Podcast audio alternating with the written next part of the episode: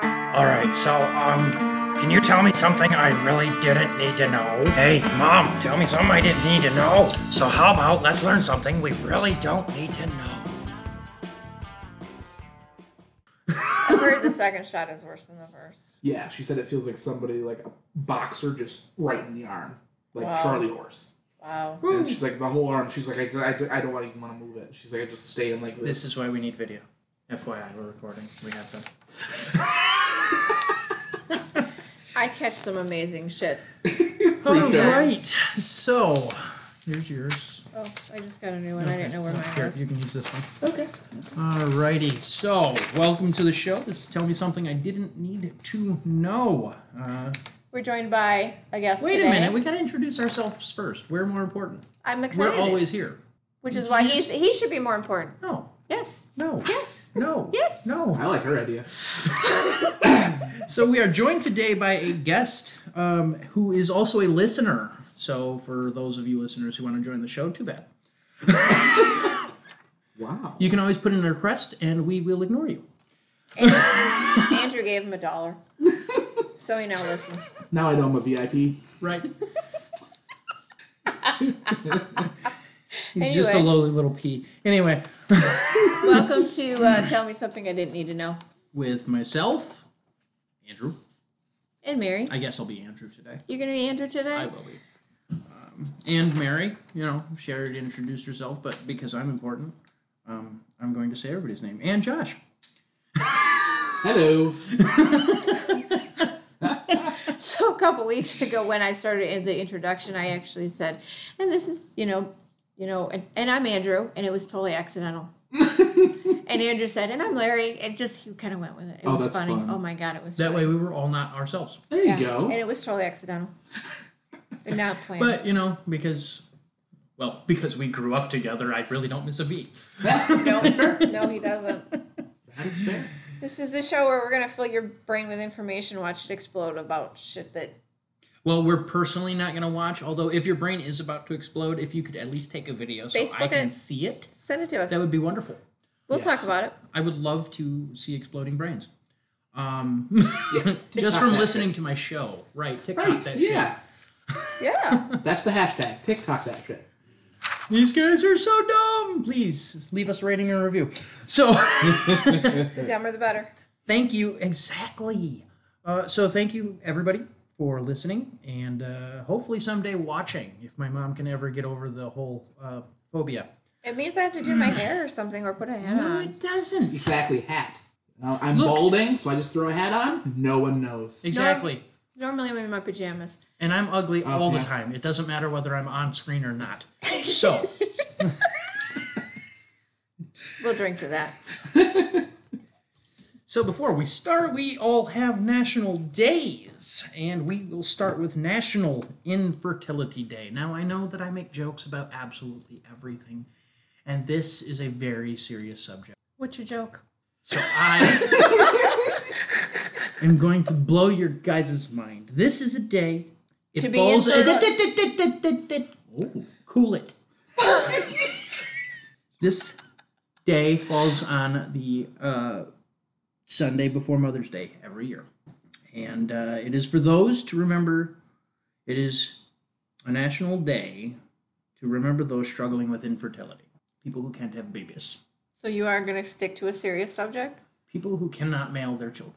There's this no- day was actually when they were thinking about this day and making it a day was intentionally made before mother's day to put first to those people who cannot be mothered Oh, okay. uh, of their own volition i mean i guess adoption Yeah. is is technically of your own volition most of the time i think you know, Probably. unless somebody mails their kid to you and then you're like oh shit what am i going to do with this Return. no December. mailing ad- address or no return address you know You stamp that's the way it. to do it You stamp it with deceased, return to sender. There you go. And hopefully it gets there before it does not live here moves. You might want to feed it and water it before you said put it back in that mailbox. I wouldn't. um, so it's just a day to remember those who can't have their own kids, and uh, I guess feel bad for them. I've got nothing. I've got no jokes to make about this one. That's because you picked a serious one. Infertility Survival Day. So maybe your parents were infertile, And you survived anyway? And somehow they got pregnant, and you survived anyway. See, it was the mailman. That's that was the trick. the mailman. He he actually did bring you. yep. Ooh. In more ways. In more ways than one, he brought the package. Oh yes. anyway. So that's what I've got. I've got National Infertility Survival Day. All so right. for those of you who can't have kids, I am sorry. Uh, they are a treasure most of the time. Sometimes, every once in a while. Otherwise, they're just a Don't. headache, and you should probably. Don't bury them like treasure. I don't typically bury treasure either. I'm not a pirate, but thanks. It's Oh. from Leave them fun. air holes. It's fine. not if you're burying them. Well, give them a snorkel. They'll be all right. Because that's not suspicious. No. The snorkel hanging out of the ground. No. That's my snorkel tree. Yeah. I've been growing it for about five years. We're going to check your yard out when we come over. that explains a little bit. where all the neighbors' dogs. that's went where we the didn't third like. child, that's where the No, third there are child is. jokes there, but I'm not gonna make them for you know his sake. Feeling kind Yeah, of- we were gonna go throw his ring off the pier, but I felt like you know that was an intimate moment with himself, which I try not to. You try not to intrude on his intimate self moments. I do, but I fail. Only most in of the time. bedroom. Bastard. You're welcome. it's the hair gets me every time. Yeah. Yeah. So that's my national day. All right. Um, I did a month. I did get caught reading month, which I love reading, so it's kind of important to me. I got caught something, but it wasn't reading. We don't have a day Very for that. National No Pants Day. there you go. Uh, so I there's- tried. Okay, there is no national no pants day, and it makes me very sad. If there's a no pants on the subway day, though. Yeah, but that's not the same thing. I know, but they canceled it for 2020. Remember? I know that's dumb. That is dumb. You can wear a mask and not wear pants at the same time. That's bullshit. You could wear a mask, you know, where it's important. down there, it'd be fine. The old banana sling down there, you know, it'd be gonna say a buy one. You buy what? Two of them. It's an fine. One for each improvised. ball. It's an improvised jockstrap. Yes. anyway, get caught reading one. Let's learn about All right. that. There's no better challenge than to get caught reading. Um, Not really. You just sit on your front porch with a book. you tuck magazines in your bag. That way, you always have it wherever you go. You can keep books for all Not ages. those magazines, Josh. Books for all ages. You can keep them in your car, so everybody will have something to read. I've got something You everybody can read. can, it's not um, a matter of whether or not they can. It's whether or not they should. Lots of pictures. You can unplug your digital for the month and actually pick up a reading. Do they book make book? pornos in braille? That's another episode. Tune in next time. Well, we're going nowhere. This episode's over. Yeah. Goodbye, folks. It's the research segment. so read to your children. Get them interested in reading. I read Uh, mine every day. It's important. It is. A- As a child, that's that was my escape. yeah, me too. I read to my Love children books. every day too. They just haven't been born. That's okay. Yeah. They can still hear you. Yeah. Not So- that child.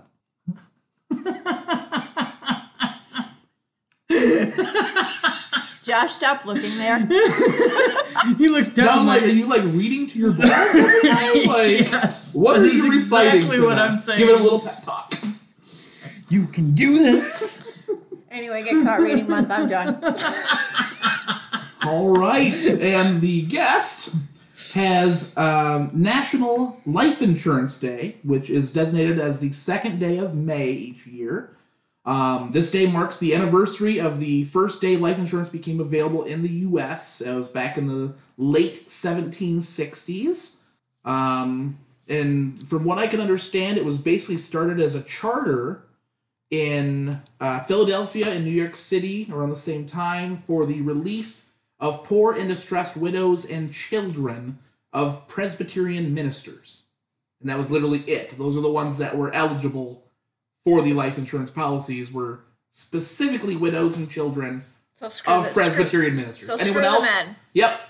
You're SOL. No Catholics, no Baptists, and screw the men. Yes. Huh? Wait a minute. I have no sex jokes. I really don't. You had one job.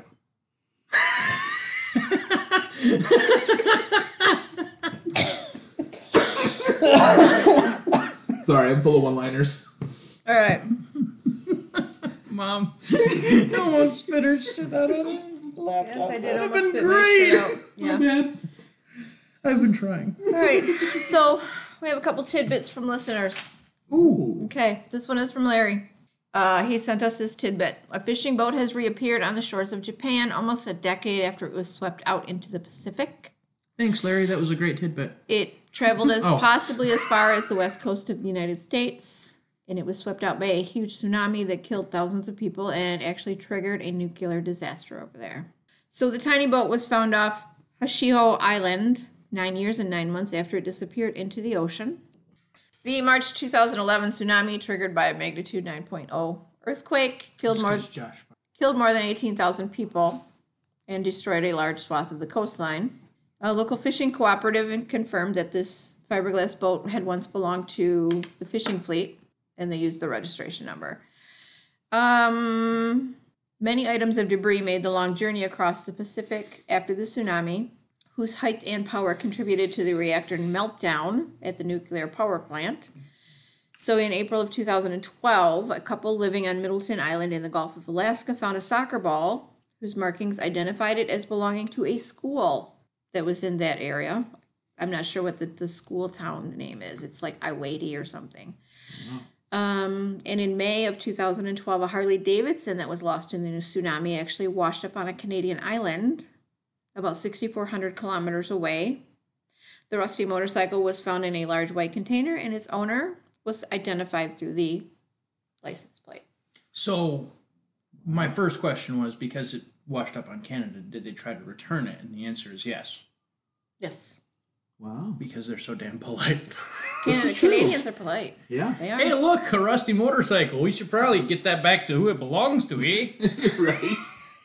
They probably put fresh gas in it and everything. Yeah, right. It's a little rusty. We should buffer up a little bit, don't you think? Probably. Don't ya? Yeah. Don't you think? Don't you know? Yeah. I've always thought like ghost ships was a really cool thing. Like They are. I, I've read a lot of stories about different ghost ships that people have found. Like, Yeah. oh, this appears to have been out here for years, and there's no one been, you know, and people Yeah. thought Mm-hmm. And it was it's still sinking, floating. and it's still Yep. there. You're like, Yeah. wow, Ghost ships are amazing. yeah, Yeah. It, that would be really cool. yeah. They would. All right, so the second little twi- tidbit comes from Tanya. The Guinness World Record for the most children born to one person, one mother, goes to Valentina Vasilev, the wife of a Russian peasant. She birthed 69 babies. Bound chick a bow wow. She lived to be an offer. 76, and between 1725 and 1765, she had 69 children. So 40 years, she had 69 children. She birthed 16 pairs of twins. Okay. I was gonna I was say, gonna say, yeah, I was like, the wow. math doesn't seem to add up. But then I was like, eh, multiple children. eh, Go on. seven sets of triplets, Holy shit! four sets of quadruplets. Okay, that makes a lot worse. sense. Four sets of quadruplets. That just seems coincidental. 67 of the babies survived with the loss of one set of twins. She was the first wife of this guy. The first. He got remarried. Why? She didn't pop out enough? His second wife had 18 children. Holy crap! She At had, some point, the, the you said this was Russia. yeah. I think they, the government should have stepped in and chopped it off. Uh, his second wife had 18 children, six sets of twins, two sets of triplets, which tells me that it ran in his side of the family. Yeah, a little bit. Yeah. That's crazy. Yeah, I saw a picture of the whole family. It was like, it was like your own community, Right, Like your No, own it's a town. reunion. No, that's just that's just uh, That's the siblings. yeah. That's their own. Their Yeah. own what? So thank you, Tanya, for that one. I'm having a hard enough coming. Hard, blah, blah, blah, blah, blah, blah, blah. Yeah. I am having a hard enough time coming up with one name.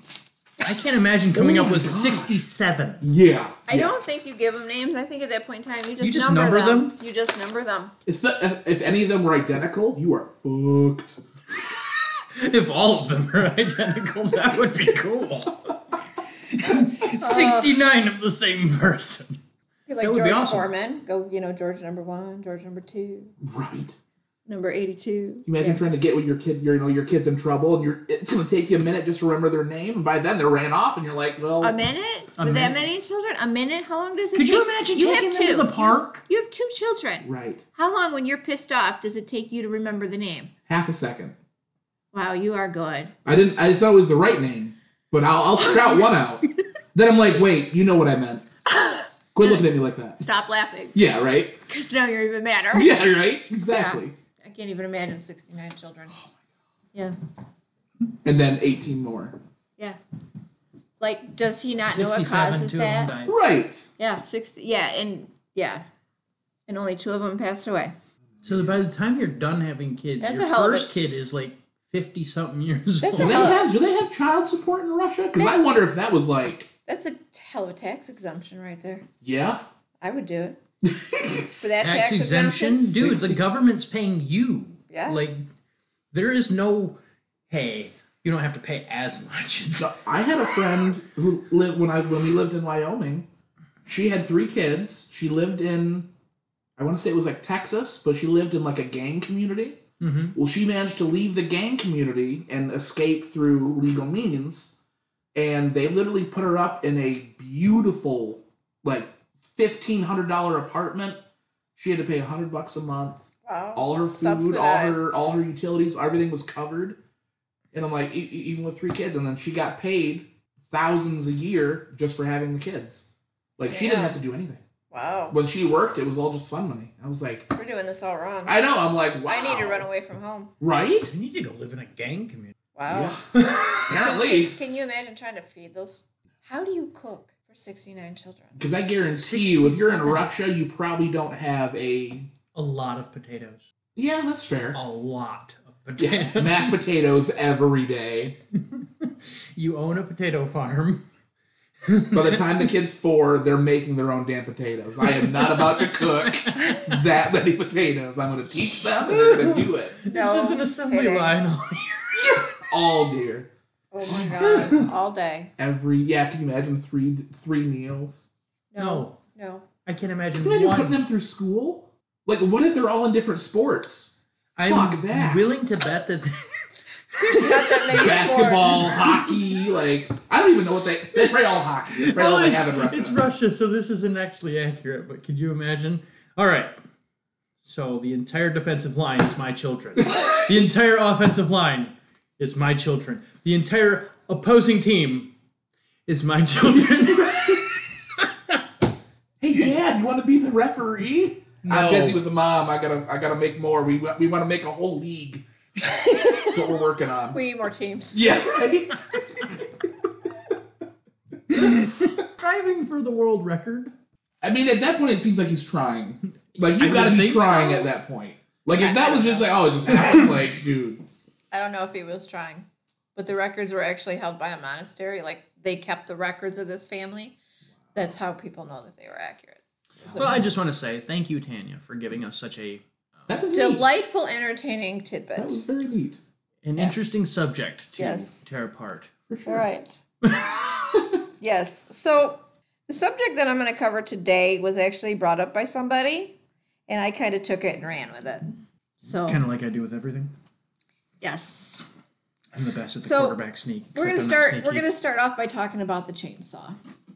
Ooh. Are you aware of the history of the chainsaw? Nope, Do you know why they invented the chainsaw? because people were getting on their nerves.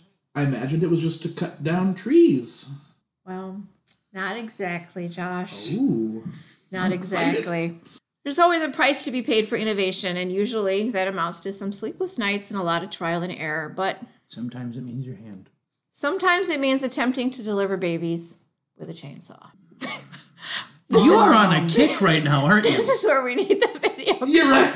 Josh's Oh. face was like, holy shit, I did not see that coming. Nope. Well, That was I not mean, on my spectrum. n- no, no, because you, I mean, even a C-section, that's where it comes from. It's the chainsaw section. That's where you go into You figured the it out. you should be a doctor. I who says I'm not? All right, Cheryl. Suck it in. You know the they call me Doctor Feel Good. I am a doctor. All right. So before the common use of the cesarean section, all babies did have to pass Wait through a the minute. birth canal. No, no, no. We What? just decided it's called the chainsaw section. Chainsaw. section. But as we know, babies can become obstructed in the birth canal. so what do we do? We chop the mother open with a chainsaw and just remove the baby slowly and easily. When babies couldn't fit through or they got stuck in the pelvis, parts of the bone and the cartilage were removed to create more space for the baby. with the chainsaw. This is called a symphy. Sym- I had this word. I practiced this word. Symphysiotomy. Yes, so now you learn a new word too. I'm not going to remember The that. procedure was originally performed by hand using a small knife and a saw to remove the bone. Oh, this does not sound like a chainsaw. Does not sound pleasant for the woman. It still This doesn't was sound done like a chainsaw. without anesthesia. Times were different back, uh, simpler back then. it's okay to mutilate the woman as long as the baby survives. Took a long time. It was messy and obviously painful. Yeah, that uh, Doesn't sound painful at all. So, in 1780, two Scottish doctors by the names of John Aitken and James Jeffrey invented the chainsaw to make the removal of pelvic bone easier and less time consuming during childbirth. Imagine being that mother giving birth. All right, ma'am, there's complication.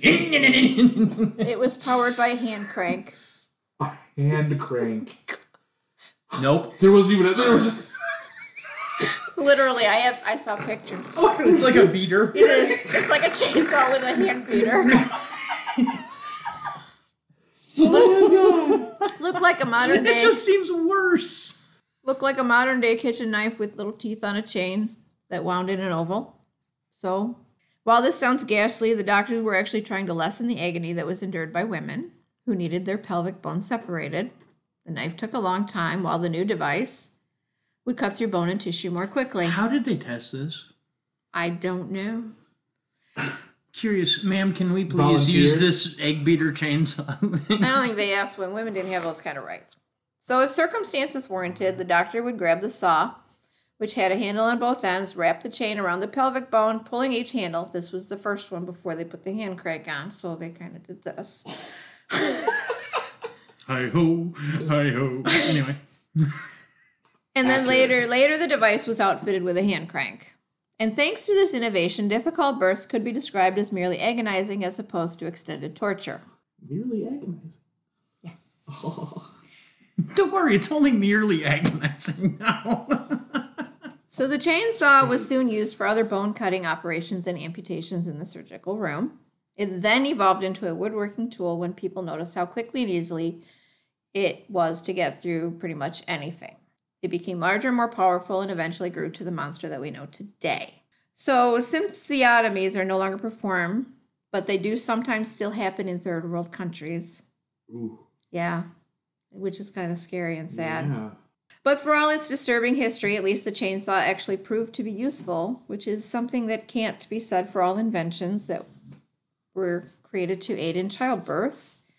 In 1965, George and Charlotte Blonsky deve- pa- patented a device that acted as a human turntable, spinning so quickly to induce the patient into delivering their baby via centrifugal force. Yeah. Is the doctor just running around the table with a glove? I'm gonna catch it. Can you imagine that trying to give birth and then not only are you giving birth, but now you're fucking dizzy. Can you imagine? The other kids are just well, there's kids your other children are in the room pushing it like a merry-go-round. Is it fun, mom? There goes Billy. And that's where the merry-go-round was invented.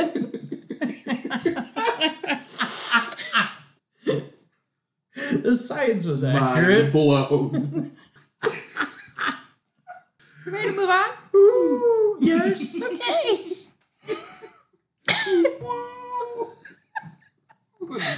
Josh did not see any of that coming. Woof! Right over the head. Let's talk about the taste enhancing fork. What? This is actually a patented, patented fork. You can purchase it today. Taste enhancing. It exploits the relationship between taste and smell by releasing different aromas that enhance the flavors of your food.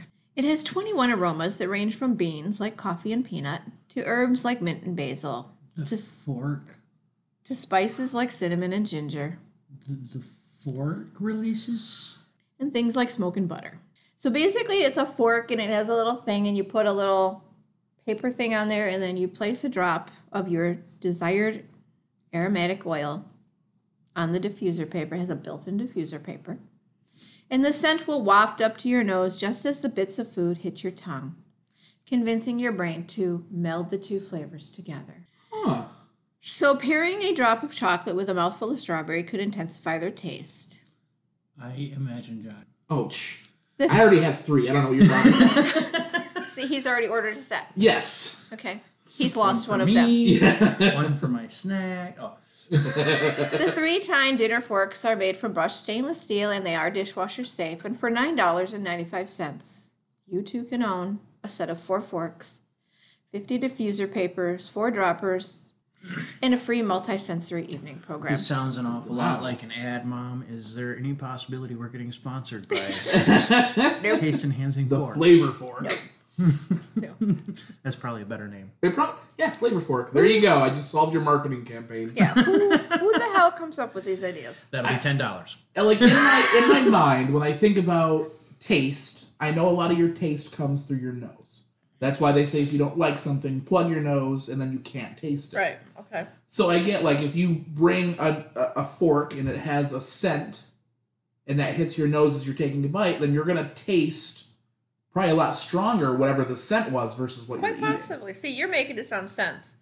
I was trying to make it sound stupid. Now you're trying to make it sound Well, sense, and it- you're I- doing it. When I Now, heard it, I thought it was stupid. Then I was like, well, when I think about the opposite, trying to like eat something you don't like, it actually makes sense because I it's know. kind of You covering just up made whatever this you're thing eating. make sense. Thank you so much. Well, We're I moving mean, on. We're I moving have on. three of them. I gotta, you know, I gotta rep the company. You know.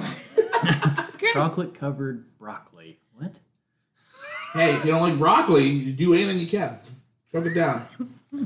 so you tell your kids to eat it, and they're like, well, you don't eat it. And I'm like, well, stop watching what I eat. Bastards. I don't. That was a dick move. All right. Let's move on to the baby cage. I'm interested. Josh is going to have got two of those. You're not talking about anything I not haven't babies. bought. The baby cage was a bed in a wire cage suspended from a city apartment window. It actually sat outside the apartment.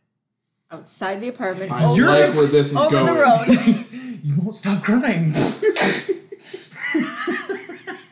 It was advertised as a health cage to provide babies with fresh air and I sunshine was just thinking that. while living in crowded cities. So, in the early 1900s, many open air schools were built as an attempt to combat the widespread rise of tuberculosis. And the belief that open air and ventilation were key in fighting the epidemic inspired the creation of baby cages. Huh. Um, so, we've all heard of President Roosevelt. Mhm. His, Maybe. his wife used one of these. Oh. In Can 19- you imagine just babies hanging outside the White House? Yeah.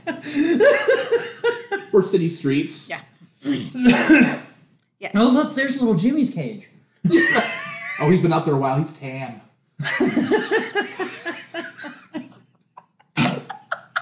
Mom had one too many mimosas and forgot him. Might want to turn Shit, him I think over. I'm- Yeah, right?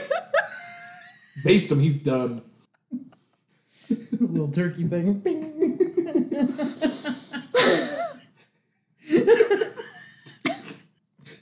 He's gonna stick a turkey thing in it. Like, oh, look, he's done. All right.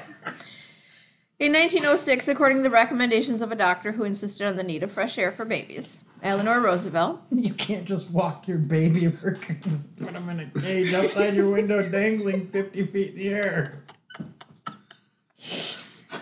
And you know there's gonna be some redneck ones where people couldn't afford the real ones. Like, we can make that. So they got these little half half-ass ropes hanging and oh shit, that's an alligator. Kids just Guess we're dangling. gonna have to make another one, Ma. Cage and baby.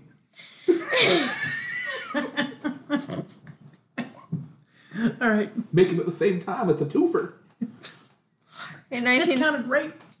in 1906, according to the recommendations of a doctor who insisted on the need of fresh air for babies, Eleanor Roosevelt, who at that point in time was a 21 year old mother living in New York, attached a wooden basket with a wire grid to the outside of her window as a place for Anna, her first child, to nap. The one we didn't hear about.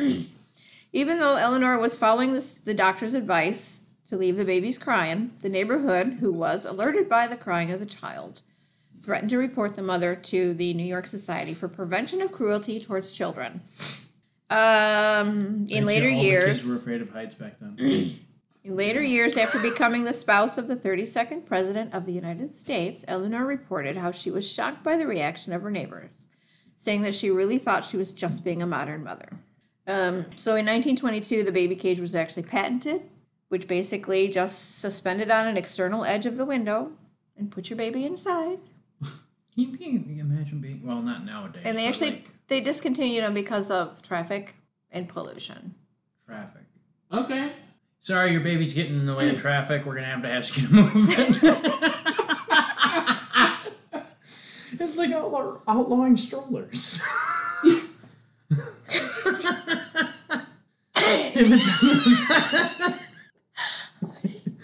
He's very visual in his head. I can tell. I am. I'm- I'm like I'm just picturing like a street, and I'm like just like I saw looking pictures. up and just seeing rows of these little like Babies. bags with babies everywhere, just being like, Yes, I saw pictures of them. They were basically like wire cages that you'd put your pet in, and just that you would put your pet in? they look like the wire cages you would use to kennel your dog now. That's kind of what they look like, hanging out the window. hanging out the window. That's so yeah. crazy. Nothing bad could ever happen. Look how oh, look it's a petting zoo. How do you, how do you get up there? All right, moving on. This one's for Andrew. I like it. This is the ping pong door. I'm interested. I know. When you want to play some ping pong, you probably have to go down to your basement or into your garage, Yeah. where your ping pong table is located. Uh huh. But what if you want instant satisfaction? I kind of like where this is going. This table tennis door is a door. It actually has a doorknob and a keyhole. It actually operates as a door. Oh, It also swivels down from the frame and creates a makeshift ping pong table right in the middle of your door frame. I like it. The ping pong door looks just like any other door, has a door handle and a key lock, except it's bright green, has a stripe down the middle, and a net attached across the middle of the door. I like it.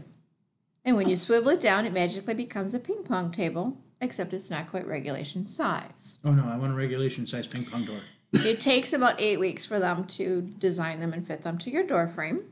They were designed by a German designer. He worked for a furniture company. They have the greatest ideas. The ping pong table is perfect for space saving connoisseurs for the price of $1,359.57. And that's the cheapest one I found. I still like it. holy cow! I still want one. Put that on your Christmas list for Josh. Oh no, when are my taxes getting done? my wife would be so pissed. You need a new car. No, I need a ping pong door. you don't understand. oh, could we make air hockey doors? I'm sure you can. I did not I did not Google that. Knock, knock, knock. This door has air conditioning.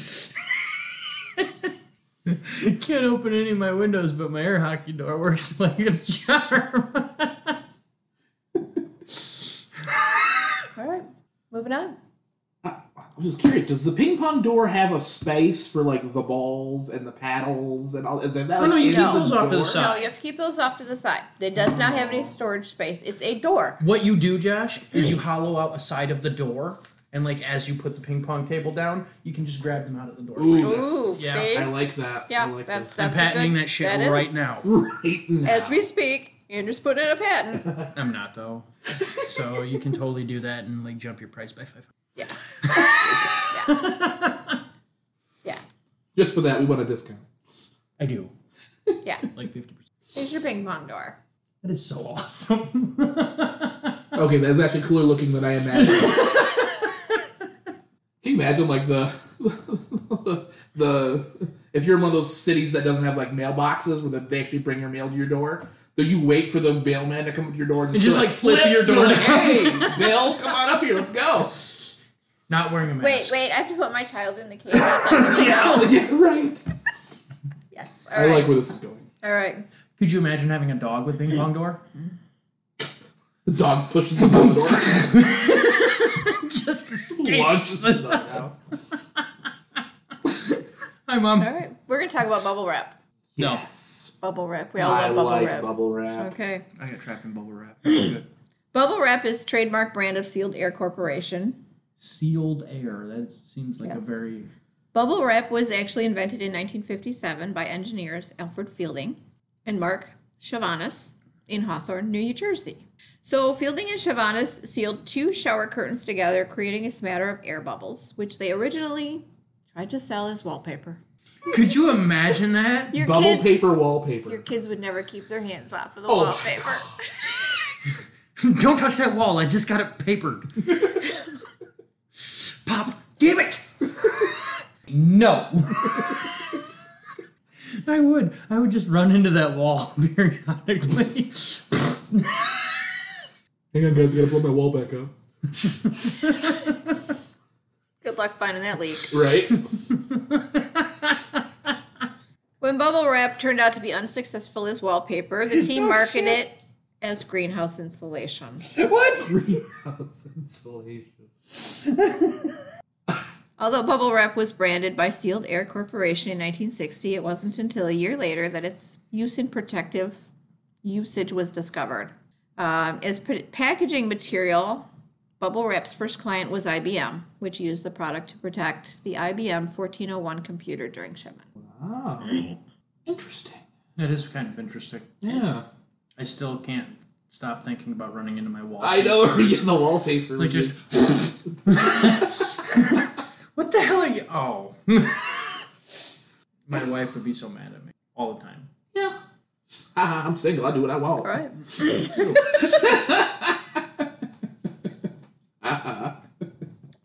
We're all familiar with Lysol, correct? Oh yeah. Okay. Lysol brand antiseptic disinfectant first appeared on the scene in 1889. Brain Brand brand. appeared on I the was- scene. As soon as she said Lysol brain, I'm like, Brain disinfectant. who's disinfecting their brain with Lysol? No, no one in America. It was originally a medical thing, and you know, doctors were like, "Well, this brain isn't quite clean enough." Mister Clean. I'd be Mr. really Clean. careful where you go with this conversation. Okay, go I just on. would. First appeared on the scene in 1889 as a way to help end a cholera cholera epidemic in Germany. In 1918, ads touted it as an effective way to fight the flu virus during the influenza pandemic. Twelve years later, Lysol disinfectant liquid reached drugstores and hospitals. And in 1962, the company released an aerosol spray version. but in the 1920s, Ads for Lysol as a feminine hygiene product started appearing in. You can't even begin to go there, Josh. I'm like, oh no. I'm going to read you an ad. Oh dear. This is their actual ad. Lemony fresh. You're so close. Oh You're no. so close. Oh no. Here's how their ad read A man marries a woman because he loves her. So instead of blaming him if married love begins to cool, she should question herself. Is she truly trying to keep her husband and herself eager, happy, married lovers? One most effective way to safeguard her dainty feminine allure is to practice complete feminine hygiene as provided by vaginal douches with a scientifically correct pre- preparation like Lysol. Clearly, Lysol's ad spread a seriously antiquated and problematic viewpoint that a husband's infidelity or dissatisfaction with a marriage could only be due to the wife's failings, like her odors or her fertility. Those early Lysol ads included negative references to odors or germs, which referred to sperm, and so keeping your body germ free or maintaining your dainty feminine allure meant preventing pregnancy. Wow. So they used it as a contraceptive and a douche. In the early 20th century, birth control methods like condoms and diaphragms were very costly and very difficult to acquire because the Comstock Act of 1873 outlawed and prohibited all of that stuff. There was they prohibited distribution of contraceptives. Wow, Um, we didn't have enough stupid people in the world. They didn't realize that in 1873. so, um, because of the laws that effectively banned the selling and advertising of birth control, manufacturers marketed their offerings as feminine hygiene products. So, between the 1930s and the 1960s, the leading feminine hygiene product in the United States was Lysol. Yes, Lysol. That's clever. That's very clever, actually. if the idea of cleaning your lady parts out with Lysol makes you cringe, I before don't they mind cleaning mine with, li- with Lysol. Before um before changing the formula in 1952, Lysol contained cresol, which is a consti- constituent of crude acid, crude carbolic acid, coal, and wood, that in high concentrations cause severe burning, inflammation, and even death. Oh. Yes, so that's what we're cleaning ourselves with. Okay. Yes. Is it any wonder your wife doesn't want to have sex with you anymore? Now that I've burned my insides out.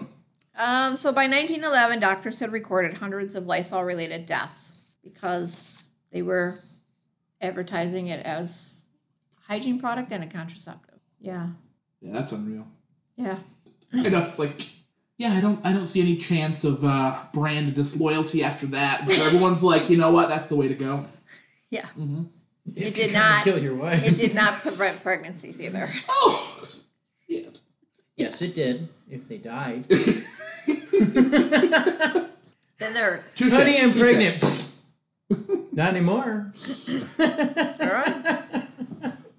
Let's move on to the origin of Listerine. It did. Prevent, Oh no, It Listerine. did prevent pregnancies, and I can say that because when you're inflamed and burning, like you don't feel like having sex anymore. I don't blame them. No, no. you know, well, it's like you know, women say like, I have a headache. Well, I get up the remedy. it's a great headache fixer. I'm just It- like, it's- you're not wrong. Mhm. Statistically or scientifically proven. yeah, release those endorphins. Get rid of the Uh-huh. headache. It's gonna release something. Ah, but um, I was going to do that. I don't like having Josh here anymore. He, he steals my thunder. take it. I know he takes my stupid subjects and he makes them serious. Then he takes It your makes serious him fake. subjects and makes them stupid. Makes some sense. You're welcome. All right. All right. Chaos. The origin of Listerine. It's not Worried. just a mouthwash I anymore. use this. I'm worried. That was Are you also a listening? feminine hygiene product. oh god, No, it's that not. explains a lot. Uh, Dr. Joseph Lawrence, who was the creator of Listerine mouthwash, wanted to. Originally tuna flavor. Anyway, Oh my god. switched to mint because it just seemed a little more acceptable. Family friendly. We just lost two listeners there. All right, moving on. Hey, there's a cube in my Listerine. but it's sanitized. When did it come out? All right. When did it come out? The stream. 1921. 1921. Yeah. No, I don't think they shaved back then, so you might be right. Hundred years ago. All right. Dr. Joseph Lawrence, the creator of Listerine mouthwash, wanted to name his work after a scientist who paved the way. So He can't be here. He's good at math. So Sir Joseph Lister, who was an English doctor and a surgeon, became the became the first surgeon to perform an operation in a chamber sterilized with this antiseptic. Listerine was later sold in distilled form as both a floor cleaner and a cure for gonorrhea. So now we know why you don't have gonorrhea. Good old Listerine protected me from the gonorrhea. it's protecting you from other things. Oh, good. From 1921 Dirty floor. Yes. From 1921 until the mid 70s, Listerine was also marketed as preventative and a remedy for colds and sore throats. So did you have to drink it? I don't know. I gargle it probably. Um, and for a short time in 1927, they marketed Listerine cigarettes. What? Huh. Nothing like some minty menthol. No.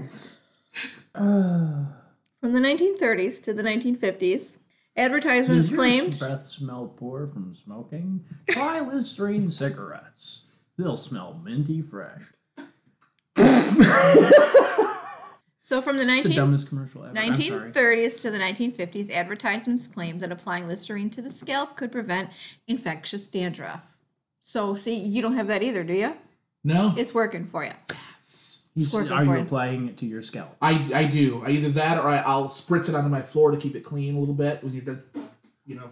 Oh, spritz it on your Spritz it floor on and the then floor. rub it in. Yeah, and it'll just roll around a little bit. multi-purpose. He's Well, not yeah. wasting any of it.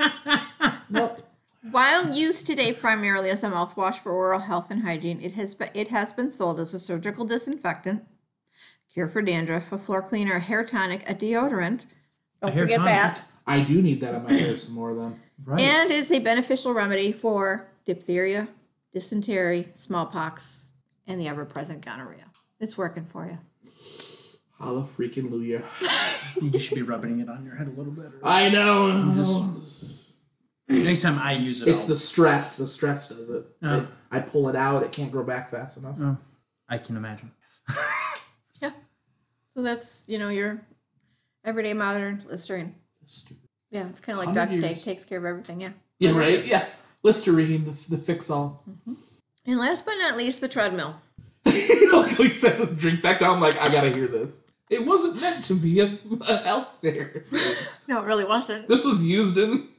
Oh, I'm trying to think. It's gonna be something crazy. What you do is it was actually a trap back in the Right, day. it's you were- military. when you were at war, you just set these in the ground instead of landmines, and then your enemy felt like they were coming towards you, but in fact they were They going would wear nowhere. themselves out. and just- Not quite, but I like the way you think. okay. Oh god. kind of like having Larry at the table again. Exercising on a treadmill can feel like torture if you've ever used one, and it's not really a coincidence. Only an uphill treadmill. Not really a coincidence. In 1818, an English civil engineer named Sir William Cubitt devised a machine and he called it the tread wheel. And he was going to use it to reform stubborn and idle convicts. Prisoners would step on the 24 spokes of a large paddle wheel, climbing it like a st- modern stairmaster. As the spokes turned, the gears were used to pump water or crush grain. In grueling eight hour shifts, prisoners would climb the equivalent of 7,200 feet. The exertion combined with poor diets often led to injury and illness, as well as rock hard glutes. But that didn't stop penitentiaries all over Britain and the United States from buying these machines. And in 1824, prison guard James Hardy credited the device with taming New York's more defiant inmates. He wrote that it was the treadmill's monotonous steadiness and not its severity which constitutes its terror. So, over the years, American wardens gradually stopped using the treadmill in favor of other back breaking tasks such as picking cotton, breaking rocks, or laying bricks. Making license plates. The treadmill actually was used in England until the late 19th century when they decided it was too cruel and they abandoned it.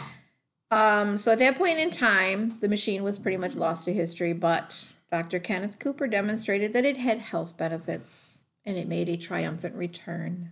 Did not see that coming. I did not either. Oh, wow. Yeah. Okay. And that would be the treadmill. That would be the history of the treadmill. now all I can imagine is every country having like giant treadmills built into the ground so that you know Yeah, right. Yeah, I mean, if you're going to invade us, at least, you know, be productive while you're doing it. No, no. Grind that way, you grain, know, they move feel like water. they're making progress Yeah, if they're but not they're paying also attention. grinding grain for us. We can have grain. Yeah, there you go. Yeah, Move yeah. water. But then they're gonna be really fit when they get to their side. If they ever make it to the other side, or you just put it on high speed. Start turning it up. Or you turn it into a turntable. oh, there we go. Yeah, Merry go rounds for everyone. it's getting locked side to side to side. to side. Better hope there's not a pregnant woman there. That woman's shooting babies. Everyone, get down! So that's the history of a whole bunch of really unusual things that we still use today and where they actually originated. That was very interesting. It's kind of cool. I mean, you just you just assume you take things for granted. You don't assume that they have a history. You start looking at it and going, wow. Yeah, it's kind of the kind of the stamp of human ingenuity to take something meant for one thing and then to see it evolve into something else through someone else's creativity. It's really cool. Well, I can't I can't And even then devolve imagine. when I get involved. I can't even imagine having the brain that said bubble wrap's going to make wonderful wallpaper. Really? yeah, right. Really? I don't even get that one. No. Not at all. No. It adds a certain texture to your walls. Maybe It's going to it add a was- certain Ma- something. Well, maybe it was meant to be applied the wall, the bubble wrap, and then to be painted over. You know, to leave a texture on your walls, kind of And like it yours are would. with the the spotting. And I get it from like an installation perspective too, because if you think about modern windows, a lot of modern windows have a pane on the outside, a pane on the inside, and then they suck the air out of the middle. Mhm. Because by not having any air there, the the heat and the cold can't transfer from one pane to the other. right. Right. And it would be kind of the same thing by having gaps in the, the air bubbles and stuff like that, then it wouldn't transfer heat or cold as quickly. That's a good way to look at it. I hadn't thought about that. That's really cool. And Yeah. now when they come out with, you know, bubble wrap insulation, They used it in greenhouses, it said. They were using it as greenhouse insulation. Yeah, but I mean for homes. Josh, you just gave bubble wrap up. Hey, I think it's too bulky compared to regular insulation. I think bubble know. wrap's going to be way too Yeah, bulky. they use mostly spray insulation now. so- Yeah, you, it's hard to spray bubble wrap and have it retain its form. Yeah, I can see that. Could you imagine having a gun? Spit little Just bubbles. shoot a bubbles. bubble wrap. I don't think that's how it works. It's an awesome I'm just gonna idea. see someone with like a wall, and they're gonna be sitting there using one of those, um, uh, what are those vacuum packs that you get for like meat. You just vacuum pack your wall. There we go. Oh. I'm onto something. Innovation. vacuum pack your house. Oh dear God! A testament to human innovation here is Josh is taking one idea and applying it to something completely different. I can't say off the wall because technically it is the wall. Well said. Well said. Thank you. yeah, it definitely is. so that's what we got today. That is. That was a story. It was innovative. You got some uh, enjoyment out of it. I did. I got a lot of enjoyment out of it, and I'm hoping that everybody else did too. And if you did, thank you so much for stopping by, lending us your ear today. Leave us a suggestion, idea, or comment, or multiples thereof on Facebook. Yeah, lots of times people will shoot me ideas or you know like a headline or something, I'm assuming on Facebook. and that's or some of them actually have my phone number, like family relatives and stuff, and they'll give me ideas and they shoot me like headlines or something, and sometimes you can go far places with that. that's how we got our listen to the fish story, the how do you take your fish story. Oh, absolutely. I know. Yeah, That story was amazing. I miss it. we'll go back and revisit it again. I feel like we wouldn't have. Oh, as there you go. many You can make a jokes. highlights episode. Bam. Yeah, there you go. I don't have to record for three weeks. Andrew and Mary's greatest hits. All two of them. Hey, this will be in the greatest hits. I don't give a damn. Josh is gonna listen to it over and over and over. Yep. He's like, I was a part of that. We got 10,000 views. 9,500 of them are me. I just said it on repeat while I work. So you can find us on Facebook at Tell Me Something I Didn't Need to Know or at TMSIDNTK at gmail.com. We're also on Twitter at TMSIDNTK. if you enjoyed your short stop with us, and even if you didn't, just give us a thumbs up, rating, review, all that stuff, whether you like it or not, because reasons. He's so decisive. I can't think of a good reason if they don't like Sometimes it. when he runs out of words, he just stops. Like, Yeah. like that's all I got. Duh. Done. There's no more words fall out When of my you've got mouth. nothing else, you can't say anything else. No, see, when, when they when they said, you know, if you have nothing nice to say, don't say anything at all. No, that's bullshit. You No, say I it know, anyway. right? You say it anyway. You listen to the podcast, you know I say it anyway. This is fair. Whether you like us or not, just give us a thumbs up or something along those lines. That would be awesome. Um, you can find us in multiple locations. Yep. Lots ev- everywhere you listen to your podcast, including the iHeart Now and Podchaser. We Where are are you kind of referencing? we are kind of pushing Podchaser because they do a Meals for Wheels donations every time you rate and review any podcast on their website. So They did not ask us to do that, but you know what? We do it because we care. yeah, and we don't get anything out of it. It all goes towards Meals on Wheels. So today, this podcast was co hosted by myself and Mary and the ever lovable and huggable Josh. Thank you for having me. Absolutely, It was, it was wonderful. For sure. Splendid. fun. I Very love fun. I love the expressions on your face. Like I have no idea where this is going. Right. I'm not Do you even have sure a where final we've been. thought for us? Final thought for us. He's looking at how to empty his brain right now. He's gonna take that one thought he has left. He's gonna lay it The on the one table. thought? Okay, here it is. Random scientific knowledge. DNA stands for deoxyribonucleic acid. Yep. Thank you. Have a good day. Bye, guys. Bye. Dad blame Beverly Hills. There ain't a possum shank to be bought around here at any price. what good is having $68 million? I ask you. Well, this morning is good for getting a lot of paper signed for Mr. Drisey. It was doing that when I left here two hours ago.